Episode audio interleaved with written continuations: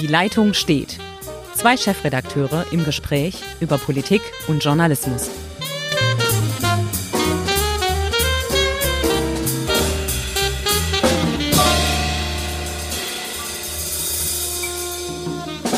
Herzlich willkommen zu einer neuen Folge von Die Leitung steht. Mein Name ist Hendrik Roth, ich bin der Chefredakteur der Schwäbischen Zeitung in Ravensburg und wie immer auf der anderen Seite, ganz weit weg, sitzt.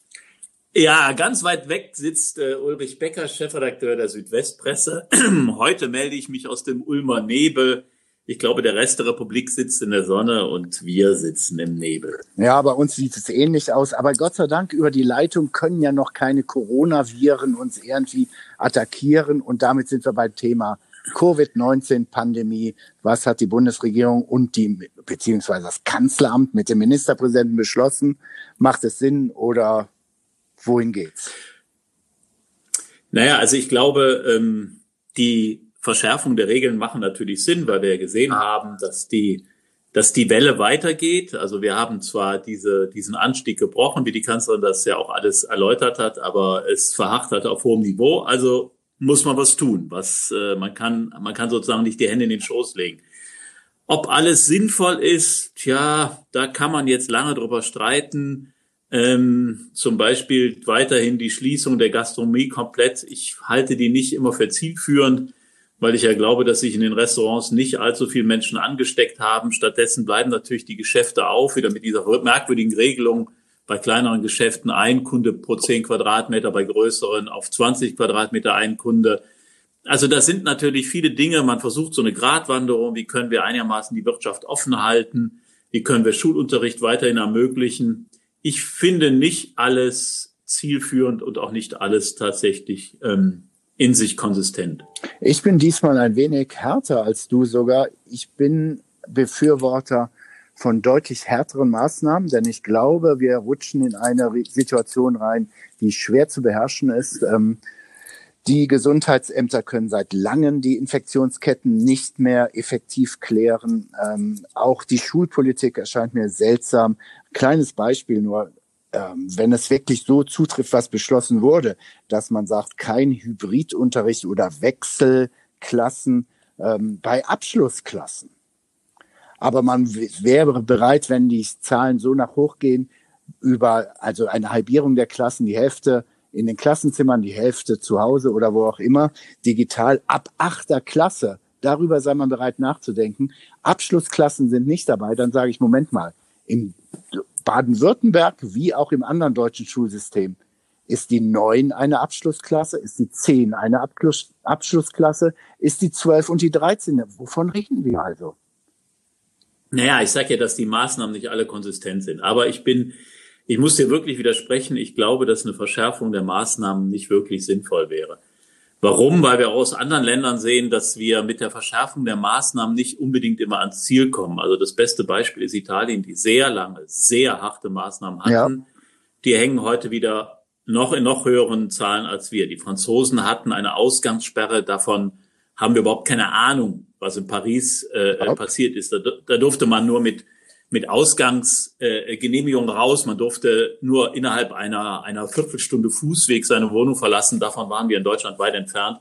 Und trotzdem hängt Frankreich jetzt wieder auch in diesen extrem hohen Zahlen drin. Ja, Widerspruch. Also, Frankreich hatte noch viel, viel höhere und hat es jetzt schon gebrochen und ist jetzt auf dem Level der Bundesrepublik. Also ich bin deshalb relativ skeptisch, weil wir unsere hohen Zahlen einfach nicht gedrückt kriegen. Wir verharren auf einem hohen Niveau. Es ist überhaupt nicht abzusehen, dass wir runterkommen. Und ähm, nein, da bin ich sehr nah bei einigen Epidemiologen, die sagen, Leute, wir müssen äh, wirklich jetzt mal konsequent sein.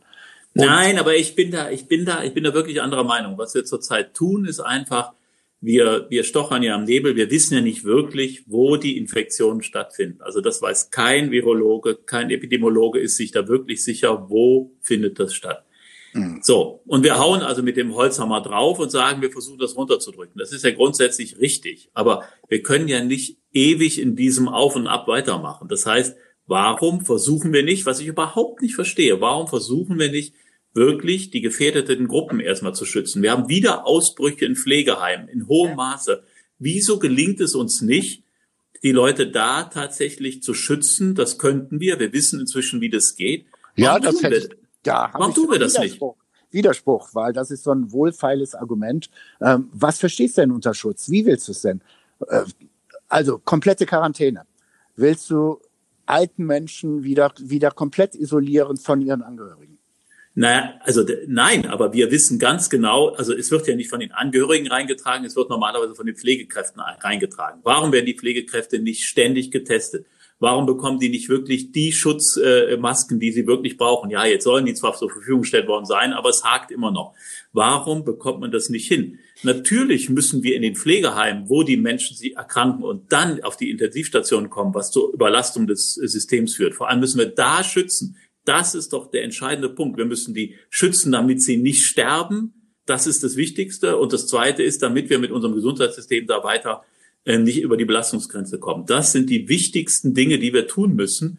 Und ich finde, manchmal wird da wirklich so, wir schießen einfach mal mit der Schrotflinte und entweder treffen wir die Spatzen oder nicht. Aber das ist mit viel Zufälligkeiten verbunden. Ja, aber, ja, ja, aber da auch wieder Widerspruch, weil du jetzt erzählst du das Narrativ, es sind immer die alten Menschen, die an Covid-19 sterben. Stimmt ja nicht. Wir haben doch jetzt mittlerweile in allen Altersklassen die extrem schwierigen Fälle. Und natürlich haben wir bis heute auch keine vernünftige Behandlung. Alle hoffen. Nein, es gibt die, die, die, die schwierigen Fälle. Die schwierigen Fälle sind im ganz hohen Prozentbereich, also über 90 Prozent der Fälle sind bei den über 75-Jährigen. Also das, das ist ja, kannst ja statistisch nachgucken. Natürlich gibt es auch schwere Verläufe bei den Jüngeren. Boah. Aber wenn wir, wenn wir, wenn wir, wenn wir, wenn wir argumentieren, wir wollen unser Gesundheitssystem versuchen, wir sollen versuchen, dass das Gesundheitssystem nicht über seine Belastungsgrenze geht. Dann geht es darum, dass man diese Gruppen, die so schwer in hohem Maße erkranken, schützt. Das ist das Entscheidende, um das Gesundheitssystem weiter aufrechtzuerhalten. Alles andere ist,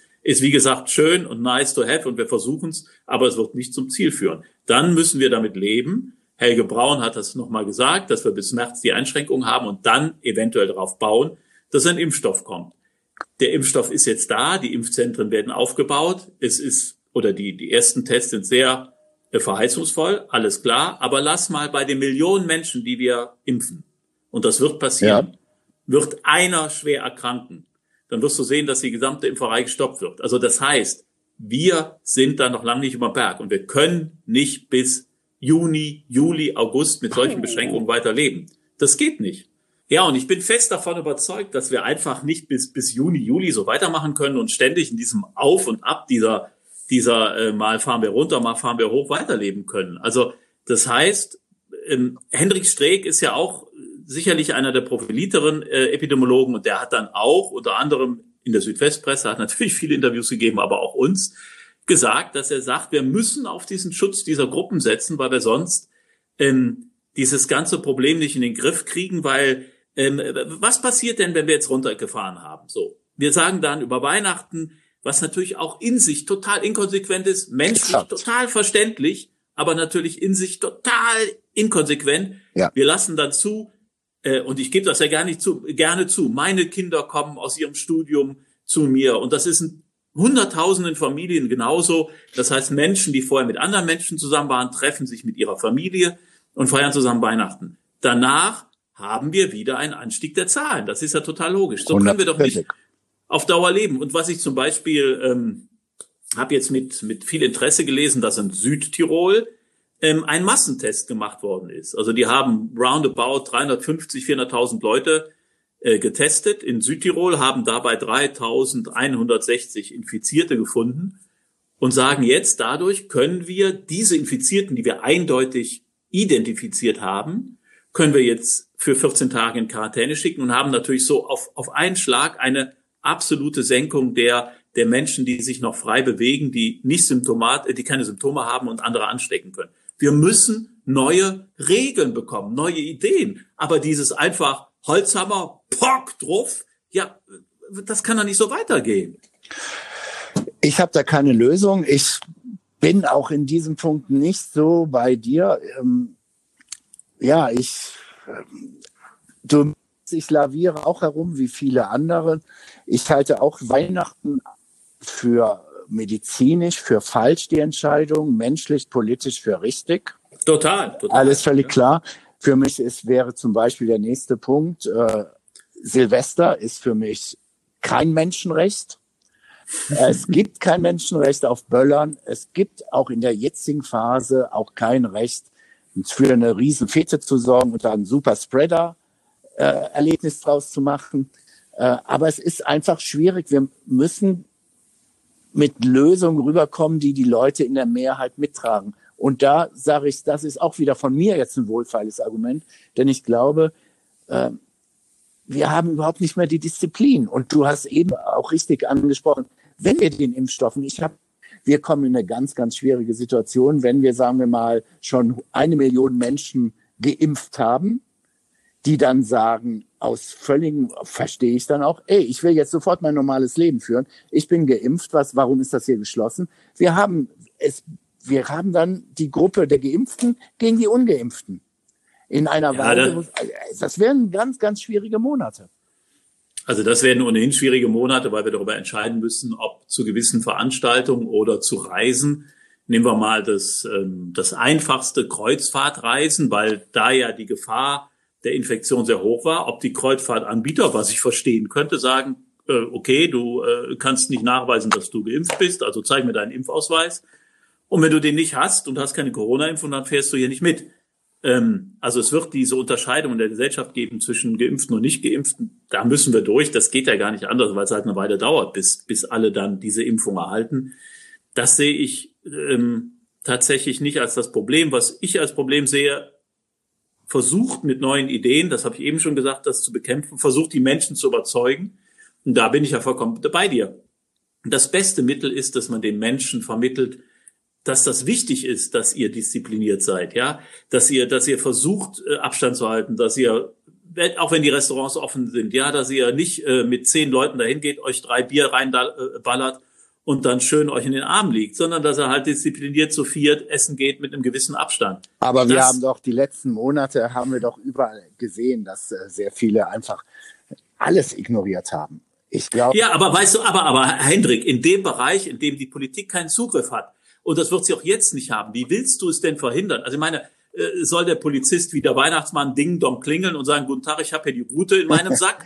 ja. Und wenn du jetzt hier gefeiert hast, kriegst du eine auf die Nuss. Wie soll das denn gehen? Da werden natürlich große Familien oder Freundeskreise werden feiern und du wirst es nicht verhindern. Die Politik kann da überhaupt nicht in dem Maße eingreifen, wie es notwendig wäre. Also kannst du mit Verordnung es gar nicht verhindern. Du musst die Menschen überzeugen. Und wie gesagt, die, die Party in einer Garage irgendwo auf dem Land, wo die schön ihren Schnaps trinken. Wer soll das denn kontrollieren? Ja, das passiert nicht. Vielleicht habe ich ja ein, ja, ja, ja, nein, ich sag mal, ich, ich bin ja ich, selber. Du wohnst doch da an so einem Ort. Ich komme da mal vorbei. Ja, ja, ja, ja. Ich will ja mal eins sagen. Ich habe hier einen Leserbrief bekommen, ganz aktuell. Ne? Ähm, der hm. ist im Zweifel auf deiner Linie.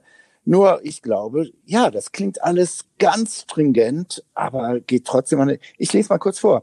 Die Lösung mit Einhaltung der Regeln nach allen Hygiene könnte sein, Schutz für Risikogruppen, dann schreibt er sogar nicht wegsperren, Klammer zu, hm. funktional angewandte Corona-App, Schnelltests, regelmäßige Tests für medizinisches Personal, der Staat überwacht Regeln und setzt sie auch durch, da wird es schon schwieriger. Dann Selbstverantwortung und Pflichtbewusstsein der Bürgerschaft stärken, unterschreibe ich auch. Eine politische Elite, die Vertrauen erwartet, sollte auf einem solchen Weg auch den Menschen vertrauen. Ja, klingt alles super. Aber sorry, ich brauche auch nur mal eine halbe Stunde auf die Autobahn und merke, welche Regeln gebrochen werden. Ich glaube definitiv, ja, ähm, dass wir so ähm, keine Lösung kriegen in den nächsten Monaten. Aber ich fand, was dein Leser da, also toll, was du für tolle Leser hast. Ja. Ich fand das alles super vernünftig. Weil ähm, natürlich hat er recht, also die konsequente Durchsetzung der Regeln. Ich meine, da erinnere ich an die Zeit etwa im September, äh, Oktober, als äh, fröhlich pfeifend Riesenpartys stattfanden und die Politik und auch die Ordnungsbehörden haben sich davor gedrückt, davor gedrückt reinzugehen und zu sagen, Freunde, so geht's nicht. Also das musst du natürlich auch durchsetzen, wenn du in diese Richtung ähm, denkst.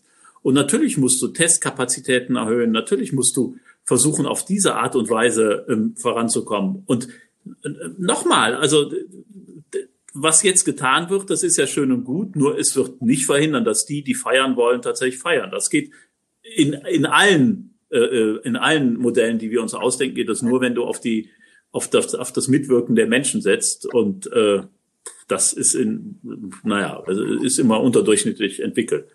Wenn du von unterdurchschnittlicher Entwicklung sprichst, dann machen wir doch mal, reden wir doch mal über die Querdenker. Ich habe mir eine einen äh, St. Martinszug angeblich so, ne, ähm, der hier untersagt worden ist, haben die eine Demonstration rausgemacht. Was erwartest du von der Polizei, wenn du mal sagst, ihr müsst jetzt die Regeln durchsetzen und so weiter?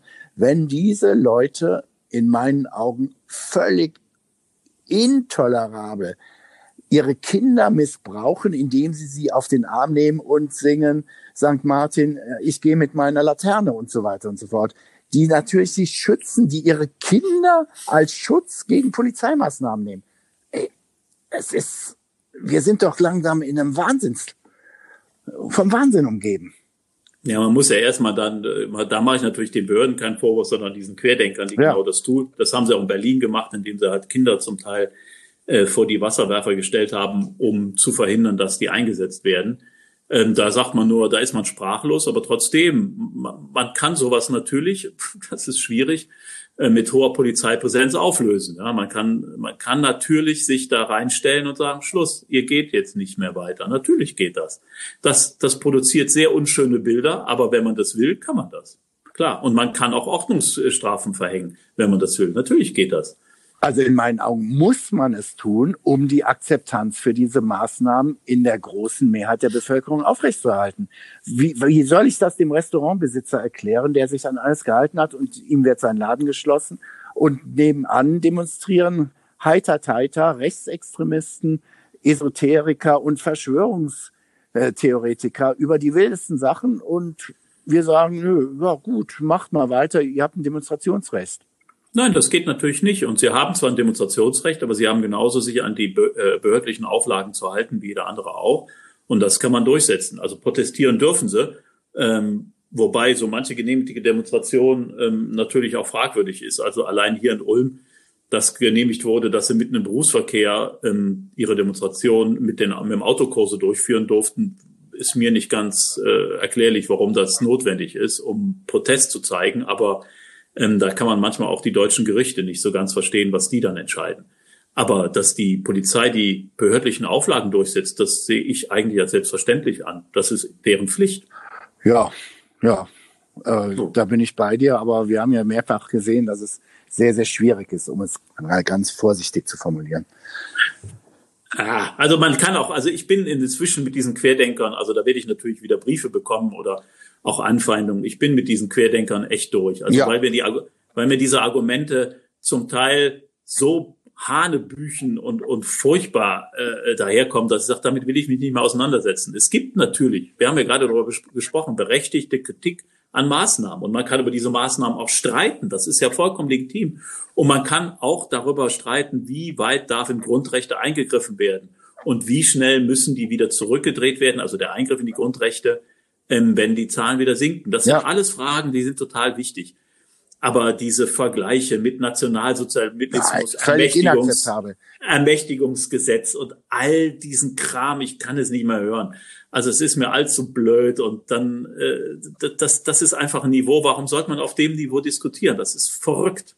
Nein, man muss auch in meinen Augen in einigen Bereichen völlig klar sagen, so lieber mal, du kriegst jetzt dafür eine Anzeige. Also diese Vergleiche mit dem Nationalsozialismus ist für mich eine Verharmlosung dieser üblen Zeit und es geht in die Richtung Volksverhetzung. Ich würde das gerne mal ausprobieren, wenn ich mal, mal Zeuge davon würde. Ähm, das ist inakzeptabel. Und es ist auch eine, und da muss ich mal eine Lanze für unsere politische Klasse brechen, also für die Menschen, die als Politiker, ob das vom Bürgermeister im kleinsten Dorf halt bis zum Bundestag arbeiten, ähm, die machen Fehler, die machen auch Gesetze, wo ich auch nicht immer einverstanden bin. Also Kritik ist ein Wesen der Demokratie. Aber diese Menschen dann mit nationalsozialistischen Verbrechern zu vergleichen mit, Massenmör mit Massenmördern ist einfach eine Unverschämtheit. Ja, und das zeigt auch leider auch ein offensichtliches Bildungsdefizit. Weil äh, wir gehen immer davon aus, dass wir wissen, was da passiert ist. Äh, aber äh, allein sei, ja, unabhängig davon ist es natürlich, es ist ja diese Jana oder so, die in Hannover ist durch alle sozialen Medien gegangen mit ihrem Sophie Scholl-Vergleich. Und ja. dann hieß es ja, hoch, die Arme und so weiter. Ähm, es ist mittlerweile gut belegt, dass diese Frau engste Beziehung zur rechtsextremen Szene unterhält. Ne? Also ja, wir hatten das ja in Richtung Sophie Scholl, also das ist ja für uns als Ulmer dann auch nochmal ja, unerträglich, äh, ein, unerträglich. ein unerträglicher Angriff. Dann hatten wir das in Karlsruhe mit dem Vergleich äh, Anne Frank. Äh, auch das war ja. abstrus. Aber na. Lass uns vielleicht das Thema nochmal wechseln, ganz kurz nochmal. Lass ja. uns in die Landeshauptstadt schauen. Und ja. ich würde gerne deine Meinung hören. Ich glaube ja, dass sich die Grünen da wirklich sehr, sehr, äh, ja, ich formuliere freundlich, geschadet haben, indem sie das alles unterschätzt haben. Äh, sie haben eine in meinen Augen nicht überzeugende Kandidatin aufgestellt, die jetzt äh, gesagt hat, gut, das war's dann für mich. Und jetzt riskieren die Grünen kurz vor der Landtagswahl die Landeshauptstadt zu verlieren. Ich muss sagen, Spitzenstrategie. Ironie. Nein, naja, es ist ja noch, sie haben sie ja schon verloren. Ja, also Veronika, ja. Veronika Kienzler hat ja zurückgezogen, genau. ihre Kandidatur frustriert, weil sie auf dem auf der auf der linken Seite des politischen Spektrums äh, keine Einigkeit erzielen konnte, dass in der Stichwahl sie eventuell die Stimmen von von äh, äh, von Schreiner äh, Schreier vor allem von Marian Schreier bekommt. Aber für mich ist das so ein bisschen infernal für die Grünen. Die versuchen natürlich äh, alles äh, mit aller Macht, das äh, klein zu reden. Aber was wir sehen und äh, lustigerweise ist ihre Argumentation auch, finde ich, ähm, Sie geht sogar in die Richtung, weil Sie sagten, es sei eine Persönlichkeitswahl. Richtig, es ist eine Persönlichkeitswahl gewesen. Frau Kienzle konnte sich nicht gegen Frank Knopper durchsetzen, den CDU-Kandidaten, der jetzt als großer Favorit in die, Stich, Favorit in die Stichwahl geht. Ja. Und man sieht bei den Grünen, die haben ein Personalproblem. Die haben ein echtes Personalproblem. Also ich würde mal sagen, in Baden-Württemberg gab es eine oder gibt es eine man kennt den Begriff ja aus dem Fußball, goldene Generation. Ja. Kretsch, Kretschmann, Untersteller, äh, Fritz Kuhn, äh, Frau Sitzmann, die nicht mehr antreten wird, ähm, Cem Özdemir, der sich äh, für Baden-Württemberg, ja, ich weiß es nicht, zu schade ist, auf jeden Fall will er nicht hier hin. Frau Arras, die nicht, nichts anderes machen will als Landtagspräsidentin. Also alles hoch angesehene, sehr gute Politiker, die alle gesagt haben, wir gehen nicht in die Verantwortung. Ja. Und die fehlen jetzt und dahinter tut sich bei den Grünen mit Verlaub ein Loch auf und ich weiß nicht, wie sie das stopfen sollen. Und wenn es eine Persönlichkeitswahl ist, dann gilt das auch für die Landtagswahl. Und dann sage ich mal, hallo Freunde, ihr habt jetzt noch einen Winfried Kretschmann, aber 73 Jahre alt, der wird kein äh, viertes Mal antreten und dann, und dann, was macht er dann? Exakt. Und man unterschätzt völlig eine Dynamik, wenn dann zum Beispiel, die Wahrscheinlichkeit ist sehr hoch, dass der CDU-Kandidat äh, die Wahl gewinnen wird eine gewisse Dynamik in einem bislang daher plätschernden Landtagswahlkampf, natürlich durch Corona bedingt auch keine großen Auftritte und so weiter. Deshalb, ich würde das mal nicht unterschätzen und das gibt schon ein bisschen Wind äh, für die CDU und mal schauen, was raus wird. Interessant vielleicht auch noch, mittlerweile ja fast schon nur noch eine Splitterpartei. Die SPD in Stuttgart zeigt ja auch nochmal ein ganz schlimmes Bild.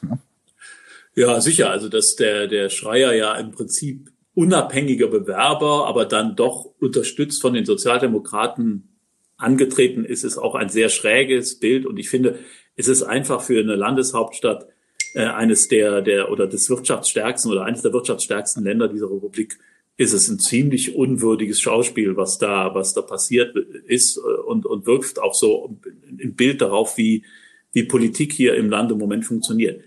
Und ich finde natürlich, du hast recht, im Hinblick auf die CDU. Wir wissen nicht, wie im März die Unterstützung aus dem, aus, aus dem Bund sein wird, also welcher Rückenwind oder Gegenwind für die, für die Christdemokraten aus Berlin kommt. Sollte es Rückenwind sein, ähm, und wir hatten ja teilweise sehr hohe Umfragewerte für die Kanzlerin und für die CDU, ja. ähm, dann wird es auch für die Grünen nicht so einfach, ihre Position zu verteidigen. Also die sollten sich nicht zu sicher sein und diese Wahl in Stuttgart passt da nicht gut in deren Konzept. Und sie sollten, also sie versuchen es klein zu reden, aber ich glaube, es ist, es stört sie mehr, als sie zugeben. Ganz genau, denn dieser Rückenweg könnte kommen und ist, können wir auch mal jetzt ganz nüchtern auf die CDU gucken, die einzige Chance, um in die Villa Reitzenstein reinzukommen. Denn wir hatten ja mit unseren Kollegen der anderen Regionalzeitung diese Allensbach-Umfrage. Die Spitzenkandidatin Eisenmann zieht bislang überhaupt nicht. Ja, sie hat halt ein Problem. Sie hat keinen hohen Bekanntheitsgrad. Den hatte sie vorher nicht. Sie muss gegen einen sehr bekannten Ministerpräsidenten und beliebten Ministerpräsidenten antreten. Und dann hat sie natürlich das Bildungsressort. Und im, mit, dem, mit dem Bereich Bildung ist es halt extrem schwierig, Boden gut zu machen oder Wahlen zu gewinnen, weil äh, das ist halt so. Die Hälfte der Eltern ist immer unzufrieden. Ich glaube, da kann man fast, ja. äh, egal welche Politik du machst, du hast halt immer einen hohen Grad an unzufriedenen äh, Menschen in, im, im Bereich der Bildung und der Schulen. Und das ist eine, eine, eine schwierige Position, aus der heraus sie in die Villa Reizenstein will. Sie braucht Unterstützung aus Berlin, also sie braucht Rückenwind. Aber wenn sie den hat, dann könnte es auch für die Grünen knapp werden. So ist es. Wir haben nicht die Glaskugel. Wir werden das die nächsten Wochen, Monate noch genauestens beobachten. Wir sprechen ja auch deine Zeitung, meine Zeitung mit den Kandidaten und auch den Jungs, die dahinter stecken und noch große Strategien vielleicht entwickeln wollen, um im letzten Anlauf die wichtigsten Wähler nochmal überzeugen zu können. Schauen wir einfach mal und wir gucken mal, was die Woche so bringt.